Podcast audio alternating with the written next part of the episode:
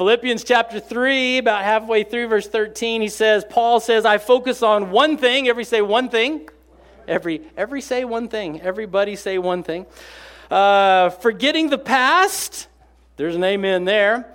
Looking forward to what lies ahead, I press on to reach the end of the race and to receive the heavenly prize for which God, through Christ Jesus, is calling us. This morning, uh, we are going to return to a theme that the Apostle Paul writes about often. We talked about it in the first and second Thessalonian series. So here we go. I titled this this morning, Live as a Foreigner. I don't mean it in any slang sort of way. Uh, I mean it very literally. Not only are we, as believers, we are citizens of another place, but we are only here temporarily. This is not, this is not our home. We're not taking up permanent residence here.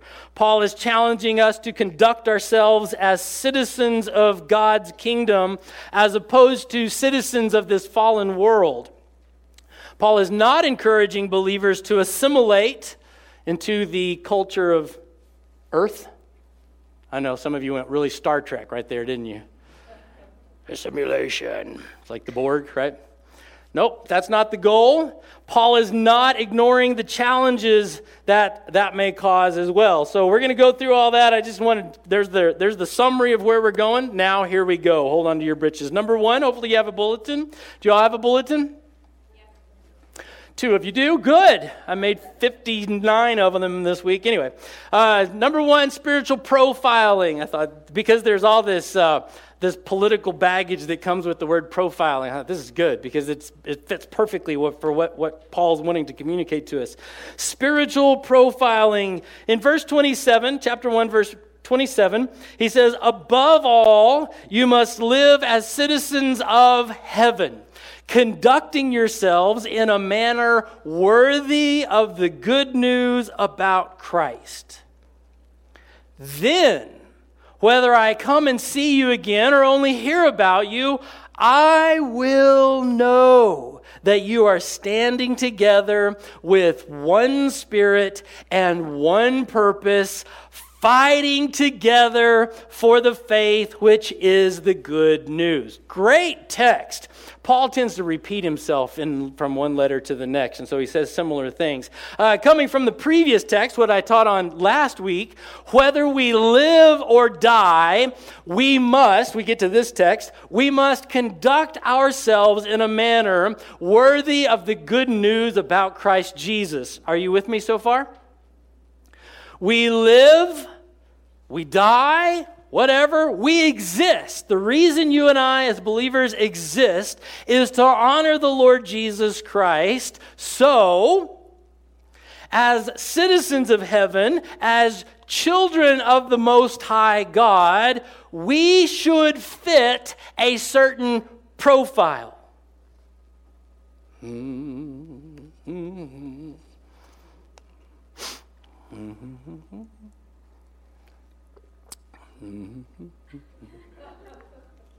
Mm-hmm. Good job, Shannon. As children of the Most High God, we should fit a certain profile. I like to tell this story because I'm proud of this story. Uh, when I was growing up, the four Hedden children behaved in a respectable way, especially in public we behaved partially because our parents told us that that is how Heddens behave. We belong to Don and Gerald Ann Hedden, and as Heddens, we do not embarrass Heddens, right? You don't embarrass I mean, I have their name, so why would I say anything to embarrass them? That makes no sense. We behaved well partially because we were proud of who our parents were, and we were proud to be a Hedden, and Heddens behave a certain way, and I'm a Hedden, so I'm going to behave. Does that make sense? It did whenever I was 13 made perfect sense. But what a simple principle to adopt into our spiritual lives. Church, we don't behave and live moral, God glorifying lives just because of the Old Testament law. Are you with me? Some of you are having to process that. We don't live moral lives, God glorifying lives, just because of the Old Testament law. Neither do we live in fear of God's judgment and wrath. We don't live in fear of dying, and we don't live in fear of living. We very simply focus our attention and attitudes on living to honor our Heavenly Father just because God is who is our Father. You can't hardly write a book on that because that would cover the, the, the, title. That's it. That's Christianity in a nutshell. How simple is that? We live to honor God because God the Father is our Father. We love Him, so we live to honor Him. Because we have purchased, because we have been purchased, because we've been transformed by the everlasting Father, we are prone, or at least we should be prone, as people who have died to ourselves and been reborn by the Spirit of Jesus Christ, we should be prone to think and to act more and more like our Heavenly Father. Follow me? When Paul hears about or sees the, the believers from Philippi, he expects to recognize a certain spiritual profile a certain behavior, behavior that honors and reflects the Lord Jesus Christ. He's been hearing about how their faith has been growing, how their love for one another is growing. He's excited about coming and seeing them, and he says, I know that whenever I get there, I'm going to be able to see with my eyes, or if I don't get to come, I only hear about what's going on there. I know that I'm going to hear with my ears that your actions and attitudes are glorifying and honoring to God because you're believers, I expect you to fit a certain spiritual profile. There are two behaviors that Paul anticipates in this spiritual profile. You want to write this down. Do I need to go get pens from my office? I like the way you're looking at me. Two things. Standing, number one is standing together with one spirit and one purpose standing together with one spirit and one purpose. I'm going to come back to it in a minute. Number two is fighting together for the faith. See, some of you have been thinking that fighting in church was biblical, but you have it all wrong. Wrong perspective. Paul's going to straighten this out. Back to number one. Paul expects. He expects, he anticipates the church, the believers, to stand together with one spirit and one purpose. Now, you'll notice in this text, on the screen, I think, that there, this is not a capital S spirit, it's a lowercase spirit. So he's not referring to one spirit, the Holy Spirit. He's talking about spirit in the sense of attitude or mental state. Are you with me? It's kind of like having the spirit of joy during Christmas. No? like, yeah, I don't know. Paid the bills this week. Yeah. Yeah. Having a spirit of happiness, joy. It's a mental state. It's parallel, what he's saying here in, in one spirit and one purpose. He's, it's spirit and purpose are kind of parallel ideas. There is one attitude, one mindset, one motivation, one passion, one drive among the believers. Now, just take a second and think about that. Okay, I gave you four seconds, but some of you are still not thinking. Imagine if there's approximately 300 people that call Desert Heights Church their home church. But imagine if all 300 of those people, the 200 of us here and the 100 people that uh, hopefully they're not Christmas shopping this morning, they were too sick to come. They had some life threatening something that kept them from coming. If 300 people had one focus, one mind, one attitude, and that was to passionately share the gospel of Jesus Christ with the, with the, with the greater San Juan County area, can you imagine the impact we would have? It's incredible. There's one attitude, one mindset, one motivation, passion, drive among the believers. This is precisely why we say our purpose statement every Sunday morning. It is to keep us all on the same page one spirit, one purpose. That is why Desert Heights as a church emphasizes studying the Bible together. We want to get everybody on the same page in the Bible. This is why we come together every Sunday morning to worship God the Father together because we like worshiping in one spirit. This is why we have life groups is to get people all together, not just physically in a proximity, but to get them together in the way they think. This is why we make a point to promote watch what watch this. This is why we make a point to promote what we agree on in Scripture and minimize what we don't agree on. That may come as a revelation to some of you.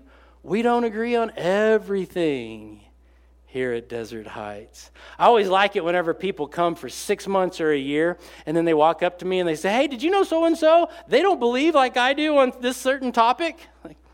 And you've worshiped with them for the last year and enjoyed it. Is that going to become a stumbling block now? No, that's ridiculous. I love the way you're looking at me right now because some of you are like, oh, who is it that believes different? Oh, look around. They've got a big A on their chest. Mark them. It's got 666 on their forehead. No. Desert Heights exists to reach people with the life giving message of Jesus that they might become fully devoted followers of Christ. We are not a social program. Amen. Good job. We are not a self help club. We are unapologetically a church.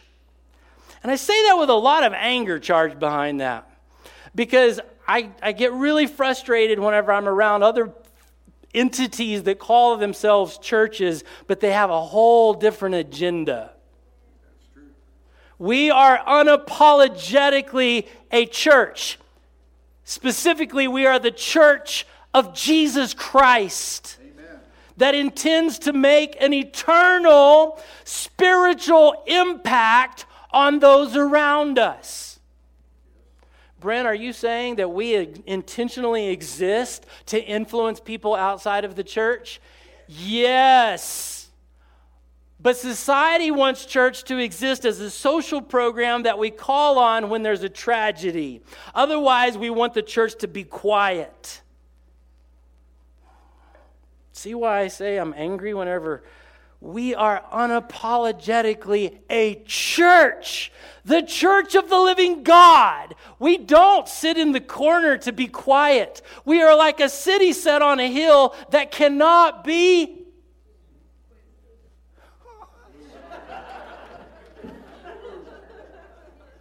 Oh, Lord Jesus, help us. hid is the word we're looking for. City on a, on a hill, it cannot be hid. Everybody's like, oh, wait, wait, what is it? What is it? What is it? What is it? He's calling on us. He didn't quote it. He didn't put it on the screen. What do we do? a city set on a hill that cannot be hid. Oh, that was rough. Second thing that Paul's looking for in his church, Paul expects the church to fight together for the faith. Look around you. You can look around you right now. It's a good time to look at your neighbor right, left, all those in front of you. Go ahead and look at those behind you. I'm kidding, don't that be rude. Paul expects you to fight together. These are your partners in faith, church. They're your partners. They are not your enemies. If someone in our church is failing, we help them along. Why is that a new idea? For some of us. If someone is doubting, we struggle to help them along. We share this battle together. You're thinking, well, Brent, what about all those other churches? You know, our competition. I, uh, I run into John Morgan at Piñon Hills every once in a while, and I like to tell him, you, you guys are our competition because like five times the size of our church, or six times. And he, I can always tell whenever I tell him, You're our competition, he, he just doesn't know, he, he's not sure what to do with it. He's kind of like, are, are, you being serious or are you kidding? I mean, he's not the only person in Farmington that doesn't know how to take me.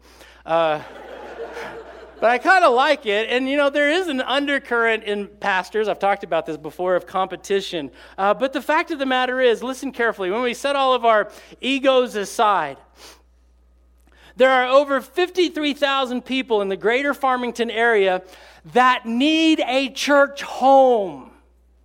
Did you get my number? There's over 53,000 people. So, you do the math. There's about 106 ish churches in the greater Farmington area. Every church that believes that salvation comes through faith in Jesus Christ alone, I'm being very intentional about my words. Every church that believes that salvation comes through Jesus Christ alone, they are, they are our partners in this fight. But, Brent, they don't believe like we do. the person sitting next to you probably doesn't believe like you do. So get over your silly selves. If we believe in Jesus Christ for salvation, we are united. Read the book of Ephesians that through Christ, in Christ he brings all things, he unites all things in Christ Jesus. But I don't like those other churches. Well, then you're probably not going to be united with Christ Jesus. All of us who are because nobody else got it, George. We're, we're together. Those who believe in Christ Jesus are united into Christ Jesus. There is no need to diminish other churches who believe in Christ for salvation. The walls between Bible believing churches need to come down. The world needs to see unity across Christianity. We are unified in Christ. Everything else is not worth fighting with each other over. It's not worth uh, presenting a divided church to the community because then they look at us and they're like, Christians can't even get on the same page, let, it be, let alone be united by one Savior. But Brent, we have to stand for what we believe. I see it on some of some of our faces. It's like, what? We have to stand up for what we believe. Listen to me. Standing for what you believe is what every other person is doing as well. Doesn't make you unique to stand for what you believe. I always like to dig a little hole, get down in it, and then y'all are all like, uh oh, how's he going to get himself out now? Brent, we have to stand for what we believe. We have, this is good, we have Scripture. We have God on our side. We are right. So use your imagination for a second. I'm going to read this slowly for those of you that are not carpenters. Just as a hammer is intended for construction, not destruction. We believers should not wield biblical morality as a weapon against one another or against believers with the intentions of destroying lives.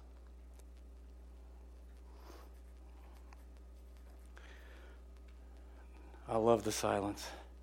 I don't get this at home, so I do it on Sunday morning. I, I just log jammed some of your brains, huh? Brent, I grew up in a church where, where we used the Bible to tell everybody how pathetic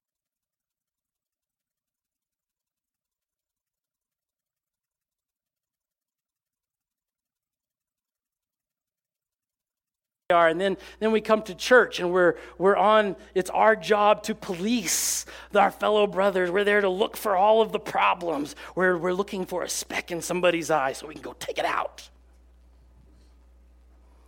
a lot of us grew up in churches like that Let's find the fault in everybody else because we want them to be like Christ, and it's my job to make you like Christ. And so if you come to my church, I have to come and tell you, you're not living exactly right. You're being a bad person. You're living in sin. Come on, you got to come pray and repent.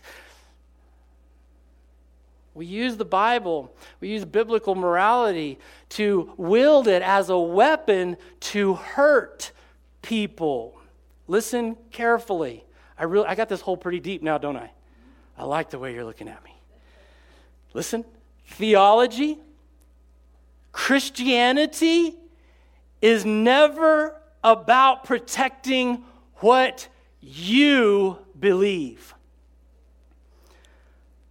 Theology, Christianity, necessarily must lead you to demonstrate Christ's likeness in your own life.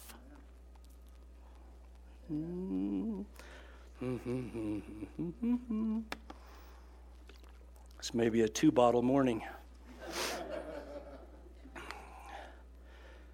Before we go wielding the Word of God to whack people in the head, we need to apply the Word of God to our own lives. Let's master biblical morality in our own lives, and then the light will shine instead of the sword be swung. Are you with me? Too many church going people correcting everybody else and not using the Word of God in their own lives. Morality is an attitude and conduct before God Almighty. It is between you and God. Morality is first about morality is first about your relationship with God, not about you measuring others' relationship with God.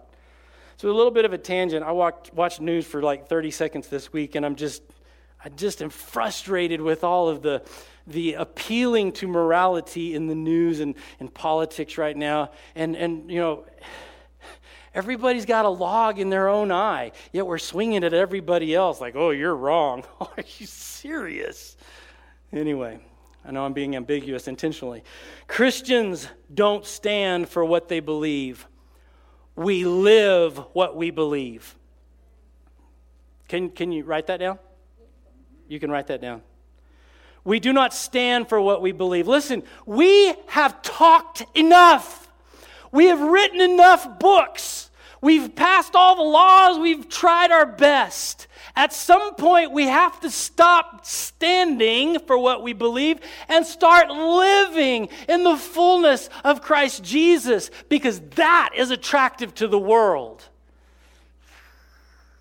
Let's not go poking around in other people's eyes before we take out, take care of what uh, may be in our own eye. You and I must search our own hearts. We must search our own hearts first. Are we of one spirit and purpose in the body of Christ?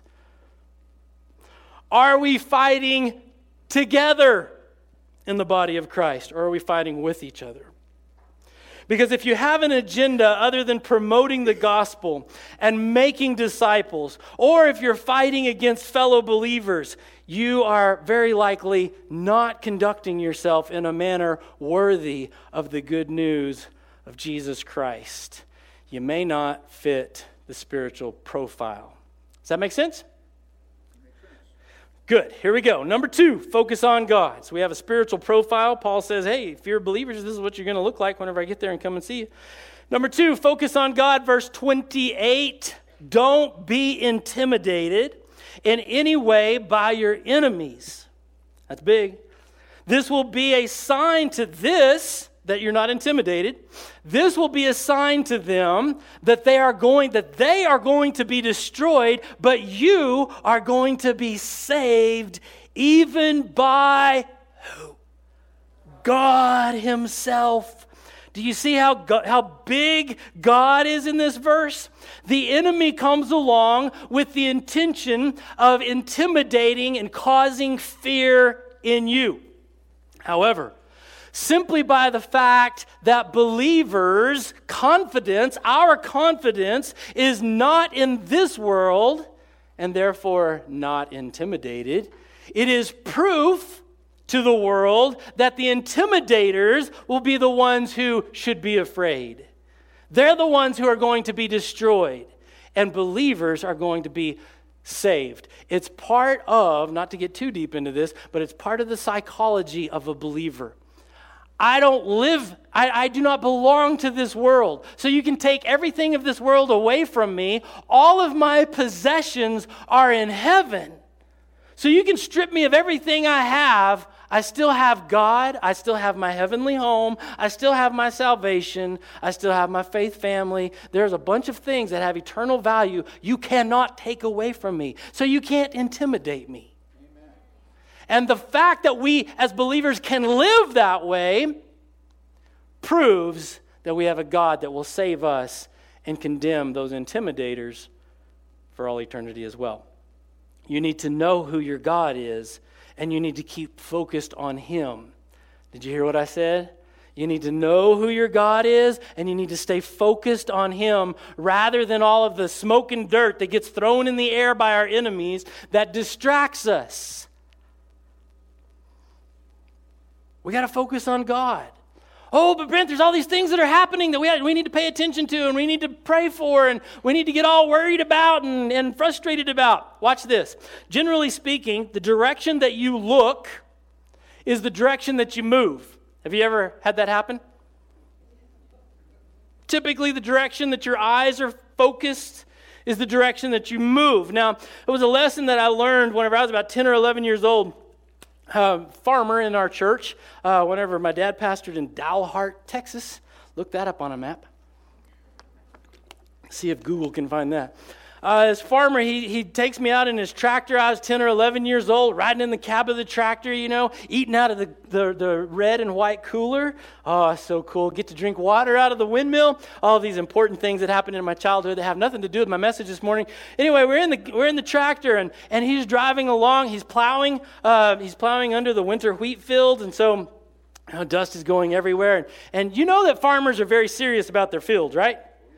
Yes. Because they drive by another farmer's field and they look and they're like, what, was he drunk when he was plowing? His rows are all crooked and that's no good. I mean, they're like, drive by another field like, man, that looks good. It's all straight, looks nice. A lot of pride in being able to plow a straight line. So he told me, uh, because we're driving along, he says, don't watch the plow, right? The plow's behind you. Don't watch the plow, because if you watch the plow, you'll end up driving all over Dalhart which wouldn't take very long.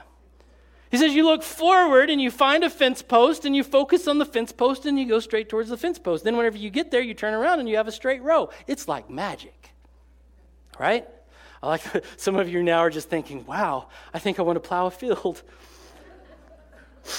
Another time is actually here in town. We were remodeling a building, and uh, there was a retired pastor that was on staff with us, and we were having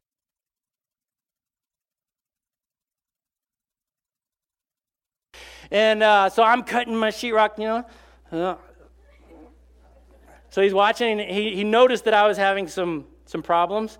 And so he said, he said, Brent, if you'll focus on the line ahead of where you're cutting instead of focusing on where the blade is cutting, you'll cut straighter. He's an old fart. So I'm like, what does he know?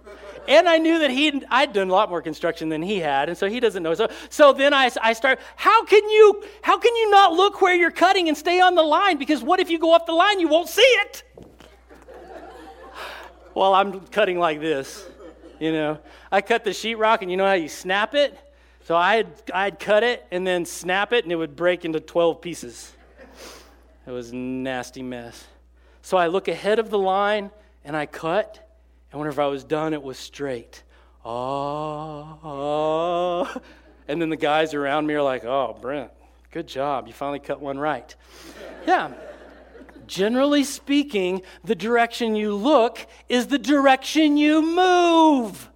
Don't focus on the problem, focus on Jesus. It's amazing. You can't focus on problems, physical or spiritual, and expect to become more God honoring a more God honoring child of God. You can't spend all of your time talking about the enemies of your faith and then somehow feel like you've shared the gospel. we focus our attention on God. Let Him deal with our enemies just as He has promised that He would. But, Brent, what if He doesn't take care of it like I, I would? Trust me, sweetheart, he's not going to take care of it like you would. Because you'd just mess it up.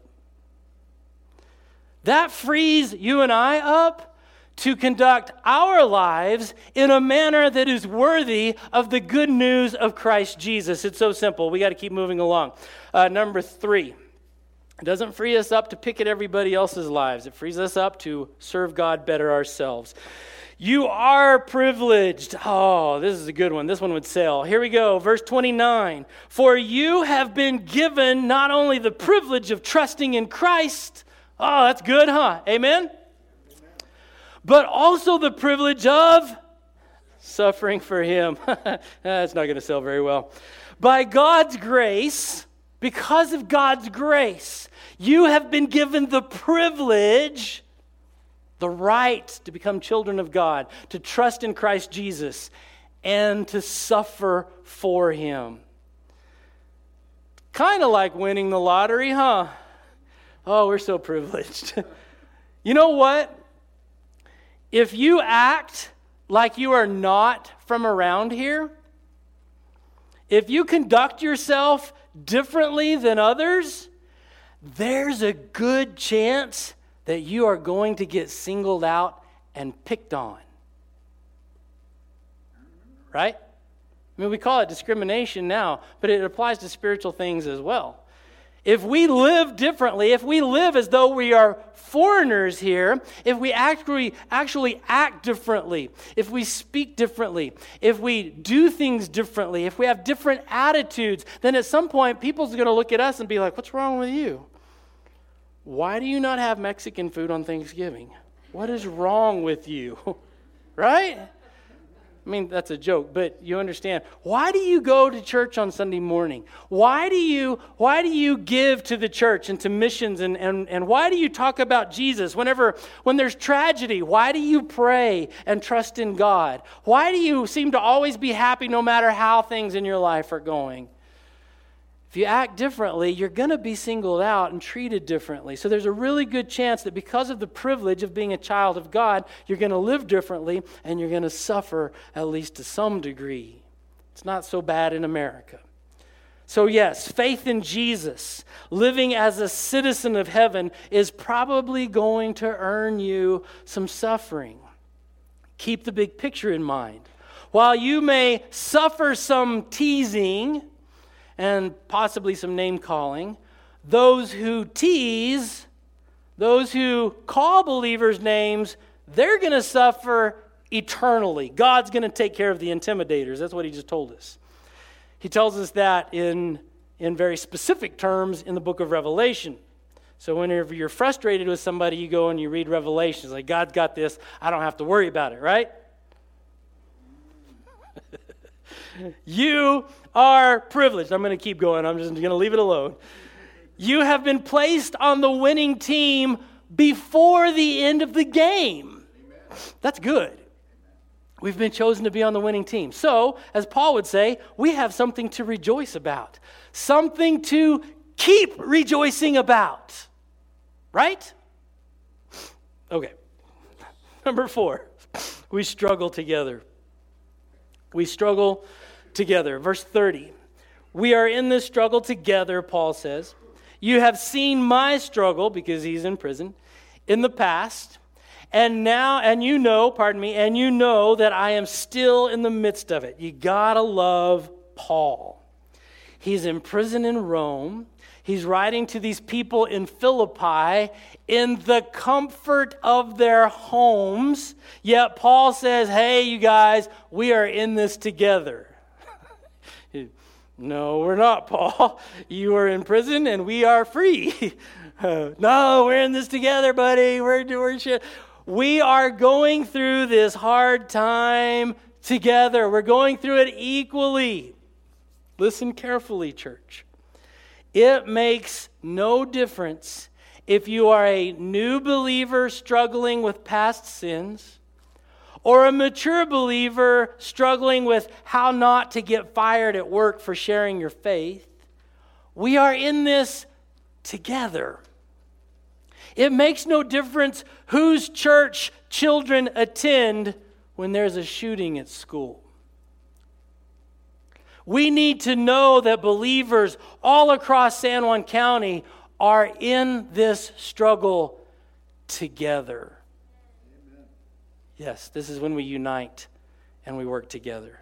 It makes no difference if you are celebrating or grieving. We struggle with the gospel of Jesus Christ to be shared to our community together. We struggle together to make sure that we all are serving God with all of our hearts.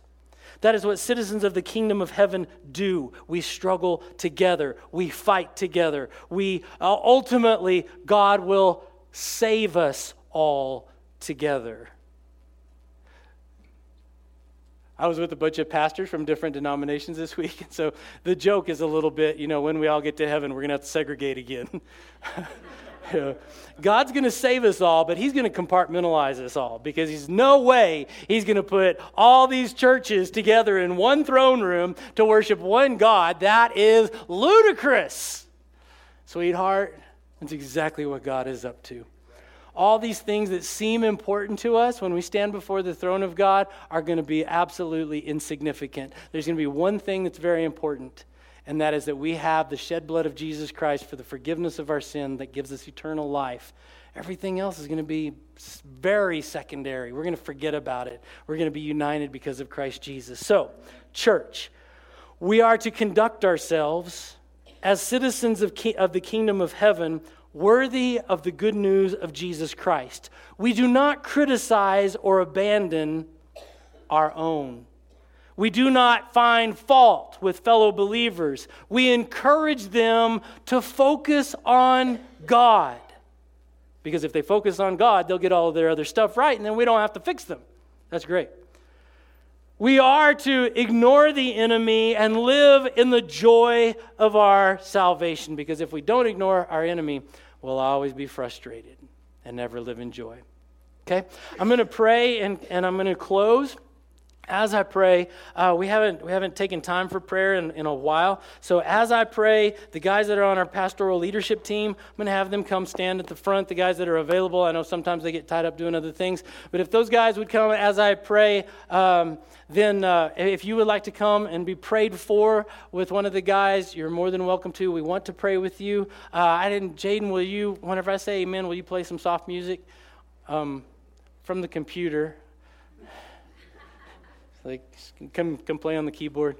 Uh, we're going to pray, okay? Let's all stand together. And if you want to come be prayed with, you can come, come while, while I'm praying. Father, thank you, Lord, for your mercy and your grace. We thank you for your people. We thank you for your church. We thank you for your word. We thank you that we can go through this life together and we do not have to bear the weight of this world uh, on our own, but that we do this with the body of Christ.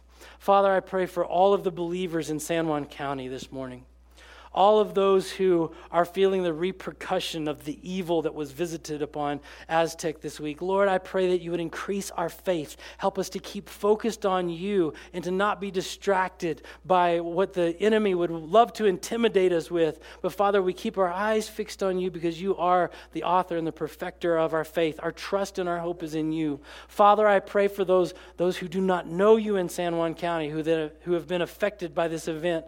God, turn their hearts toward you. Let our lives shine the testimony of Jesus Christ, of eternal life, of forgiveness of sins, of hope in, a, in our Father to those that do not know you. Lord, I pray that this event will turn hearts toward you, not harden hearts. Lord, we love you. We put our trust and our faith in you. Father, I pray for our congregation that you would unite our hearts together with one mind, one purpose. That is to live for you in a way that honors you and glorifies you. Father, we pray that you be exalted in all that we do. In the mighty name of Jesus, we pray. Amen.